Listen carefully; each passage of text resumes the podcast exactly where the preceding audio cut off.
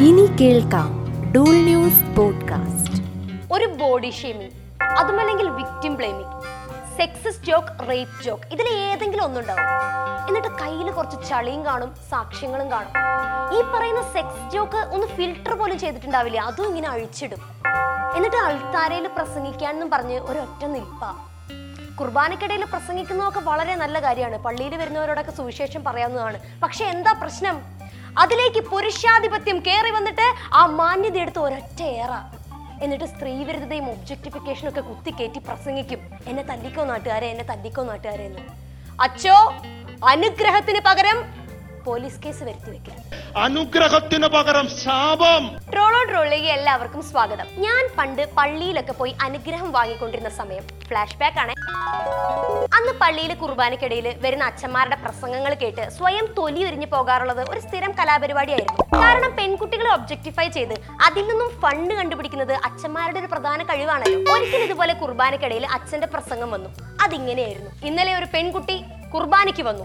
ഒരു ജീൻസും ഷർട്ടുമായിരുന്നു ധരിച്ചിരുന്നത്. ഒരു ടൈറ്റ് ഷർട്ട് ആ ഷർട്ടിന്റെ ഏതാണ്ട് ഈ ഭാഗത്തായി ഫുട്ബോൾ എന്ന് എഴുതി വെച്ചിരിക്കുന്നു അത് കണ്ടിട്ട് ഓസ്തി കൊടുക്കാനല്ല തോന്നിയത് സഹോദരങ്ങളെ. കുർബാന കൊടുത്തുകൊണ്ടിരിക്കുമ്പോൾ ചില പെൺകുട്ടികൾ വന്നു നിൽക്കുമ്പോൾ കുർബാന കൊടുക്കാനും തോന്നാറില്ല ഇതുങ്ങളെ പള്ളിയിൽ നിർത്താനും തോന്നാറില്ല. അയ്യോ ഒടുക്കത്തെ പള്ളി മൊത്തം ചിരിയുമായി ആണുങ്ങളും പിന്നെ പ്രായമായ അമ്മച്ചിമാരൊക്കെ മറഞ്ഞു കിടന്നാണ് ചിരി. പിന്നല്ലാതെ പെൺകുട്ടികളെ ബോഡി ഷെയിം ചെയ്തും അവരുടെ ശരീരഭാഗങ്ങളെ ചൂണ്ടിക്കാട്ടിയും ലൈംഗിക ചുവ കലർത്തിയുള്ള തമാശകൾ എക്കാലത്തും മികച്ച ഫണ്ണുകളുടെ കൂട്ടത്തിൽ പെടുന്നതാണല്ലോ. എന്നാലല്ലേ ഇടവകക്കാരെ കയ്യിലെടുക്കാൻ പറ്റൂ? അങ്ങനെ കോമഡി പറഞ്ഞ് കോമഡി പറഞ്ഞ് ഒടുക്കം ഇതൊക്കെ അങ്ങ് നോർമലാക്കി കുഞ്ഞാടുകളെ നേർവഴിക്ക് കൊണ്ടുപോകുന്നത് അനിവാര്യമാണല്ലോ. എന്തായാലും ഒരു ആത്മീയ ഉണർവുണ്ടല്ലോ. ഉം? പള്ളിയിലച്ചന്മാരൊക്കെ ഇടയ്ക്കിടയ്ക്ക് പി. സി. ജോർജ് ഏട്ടനെ പോലെ ആവുന്നുണ്ട് കേട്ടോ ഒന്നാമത്തെ കാര്യം സ്ത്രീ വിരുദ്ധത രണ്ടാമത്തത് വർഗീയത മൂന്നാമത്തത് ഫ്രാങ്കോയെ പോലെയുള്ളവരോടുള്ള സ്നേഹം. കഴിഞ്ഞ ദിവസങ്ങളിൽ വൈറലായ രണ്ടായിരത്തി പതിനേഴിലെ ഒരു അച്ഛന്റെ പ്രസംഗം ഇപ്പൊ വീണ്ടും ചർച്ചകളിൽ വരുന്നുണ്ട്. കർത്താവിന്റെ പ്രതിപുരുഷന്മാരെന്ന പേരും പറഞ്ഞ് ഒരുപാട് സദാചാര ക്ലാസ്സുകൾ തള്ളി മറിക്കുന്നതാണ് പലരുടെയും മെയിൻ ഹോം പക്ഷെ കാര്യത്തോടടുക്കുമ്പോൾ ഫ്രാങ്കോ കേസിലൊക്കെ കാണുന്ന പോലെ മകളെ നീ ചെയ്തതാണ് തെറ്റ് എന്ന് പറയുന്ന പോലെയുള്ള ഇടയ ലേഖനങ്ങൾ കാണേണ്ടി വരും. നീ ചെയ്തത് തെറ്റ്. ചില അച്ഛന്മാരുടെ പ്രസംഗങ്ങൾ കേട്ടാൽ തോന്നും ചുരിദാറും സാരിയും ചുറ്റി മാത്രം പള്ളിയിലെത്തിയ സ്വർഗത്തിൽ എക്സ്ട്രാ പോയിന്റ്സ് കിട്ടും ലോകത്തിലെ തന്നെ ഏറ്റവും കൂടുതൽ ആളുകൾ ഫോളോ ചെയ്യുന്ന മതമാണ് ക്രിസ്ത്യാനിറ്റി അതിലെ വളരെ ചെറിയൊരു ഭാഗം മാത്രമാണ് കേരളത്തിലുള്ളത്. പക്ഷെ ചില അച്ഛന്മാരുടെ ഈ ചൊറിഞ്ഞ പ്രസംഗം കേട്ടാ തോന്നും വിദേശത്തുള്ളവർ മുഴുവനും അവരുടെ വസ്ത്രധാരണം കൊണ്ട് നരകത്തിലേക്ക് പോകാനുള്ളവരാണ്. കാരണം അവർക്കൊക്കെ അനുഗ്രഹത്തിന് പകരം ശാപമാണല്ലോ ജീൻസ് ഇട്ടതിന്റെ പേരിൽ കിട്ടുന്നത്. അല്ല ഇതിനും മാത്രം ആളെ താമസിപ്പിക്കാൻ നരകത്തിൽ അത്രോ അധികം സ്ഥലമുണ്ടോ? ഇതാണ് ഞങ്ങളുടെ മൊത്തം പറമ്പ്. നാപ്പത്തെട്ട് സെന്റ് ചില്ലുവാനം. ജീൻസും ഷർട്ടും ഇട്ട് പള്ളിയിൽ വരുന്ന പെണ്ണുങ്ങളുടെ കഴുത്തിൽ കല്ല് കെട്ടി കടലിൽ താഴ്ത്തണം എന്ന് പറഞ്ഞതിന്റെ പേരിൽ നമ്മുടെ വയറൽ വികാരി അച്ഛന്റെ പേരിൽ രണ്ടായിരത്തി പതിനേഴിൽ കേസ് എടുത്തിരുന്നു. സ്വാഭാവികം. പക്ഷെ ക്യാമറ കണ്ണുകൾ എത്താത്ത പല ഇടവകകളിലും അച്ഛന്മാരുടെയും പാസ്റ്റർമാരുടെയും ഇത്തരം പ്രസ്താവനകൾ സമുദായത്തിലേക്ക് ഇഞ്ചക്ട് ചെയ്യപ്പെടുന്നുണ്ട്. റേപ്പ് സംഭവിക്കുന്നത് പോലും പെൺകുട്ടികളുടെ വസ്ത്രധാരണത്തിന്റെ കുറ്റമാണെന്ന തരത്തിലുള്ള കൺക്ലൂഷൻസിലേക്കും ഇത് എത്തിപ്പെടാറുണ്ട്.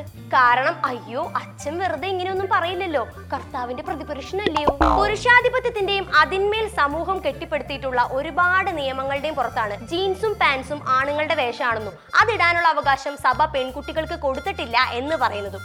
ഇതാണ് നിങ്ങളുടെ ദൈവത്തിന്റെ നീതിയെങ്കിൽ ആ ദൈവത്തിൽ എനിക്ക് വിശ്വാസമില്ല ധ്യാനം കൂടി നല്ലവരായ ആൺകുട്ടികളെ പ്രലോഭിപ്പിക്കുന്നത് സ്വന്തം ഇഷ്ടത്തിന് വസ്ത്രം ധരിച്ച പെൺകുട്ടികളാണെന്നും അതുകൊണ്ട് സ്ത്രീകൾക്ക് നേരെയുള്ള അതിക്രമങ്ങളുടെ ഉത്തരവാദികൾ സ്ത്രീ ധരിക്കുന്ന വസ്ത്രമാണെന്നും പറയുന്ന തരത്തിലുള്ള നല്ല കിണ്ണം കാച്ചിയ വിക്ടിം ബ്ലെയിമിംഗ് മാത്രമാണ് അവിടെ നടക്കുന്നത്. അല്ല ഇരുപത്തിനാല് മണിക്കൂറും സഭ പറയുന്നതനുസരിച്ച് ജീവിച്ച കുറുവലങ്ങാടുള്ള സിസ്റ്റർമാരോടും മഠത്തിൽ ക്രൂരമായി കൊല ചെയ്യപ്പെട്ട സിസ്റ്റർ അഭയ അടക്കമുള്ളവരുടെ ആത്മാക്കളോടും ഇതൊക്കെ തന്നെ പറയണട്ടോ അച്ചോ ചെറുപ്പം മുതലേ കാറ്റഗിസം ക്ലാസ്സിലും പള്ളിയിലേക്കും ധ്യാനങ്ങൾക്കൊക്കെ കുട്ടികളെ നല്ലവരാക്കാൻ പറഞ്ഞു വിടുന്ന വീട്ടുകാര് അവർ അവിടെ നിന്നും വീട്ടിലേക്ക് കൊണ്ടുവരുന്നത് ഇമാതിരി അറിവുകളാണോ എന്ന് പരിശോധിക്കേണ്ടതുണ്ട്. കാരണം വികാരി അച്ഛൻ ബിഷപ്പ് ഇവരൊക്കെ വലിയ വലിയ ആളുകളാണല്ലോ. പള്ളി പട്ടക്കാരൻ മനസ്സിൽ കൊണ്ടു നടക്കുന്ന കർത്താവിന്റെ പ്രതിപുരുഷന്മാരിൽ നിന്ന് ഒന്നും പഠിക്കാതിരിക്കേണ്ടതില്ലല്ലോ എന്നായിരിക്കും നമ്മുടെ മക്കൾ ചിന്തിക്കുന്നത് ആ അപ്പൊ ഞങ്ങൾ ഒരു ജീൻസും ഒരു പാൻസും ഒക്കെ ഇടുന്നത് കണ്ട് അച്ഛൻ ബേജാറാവണ്ട.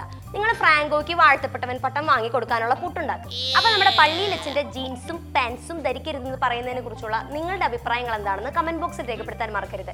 ഈ എപ്പിസോഡ് നിങ്ങൾക്ക് ഇഷ്ടപ്പെട്ടെങ്കിൽ തീർച്ചയായും ലൈക്ക് ഷെയർ ആൻഡ് സബ്സ്ക്രൈബ് എങ്കിൽ അടുത്ത എപ്പിസോഡിൽ കാണാം.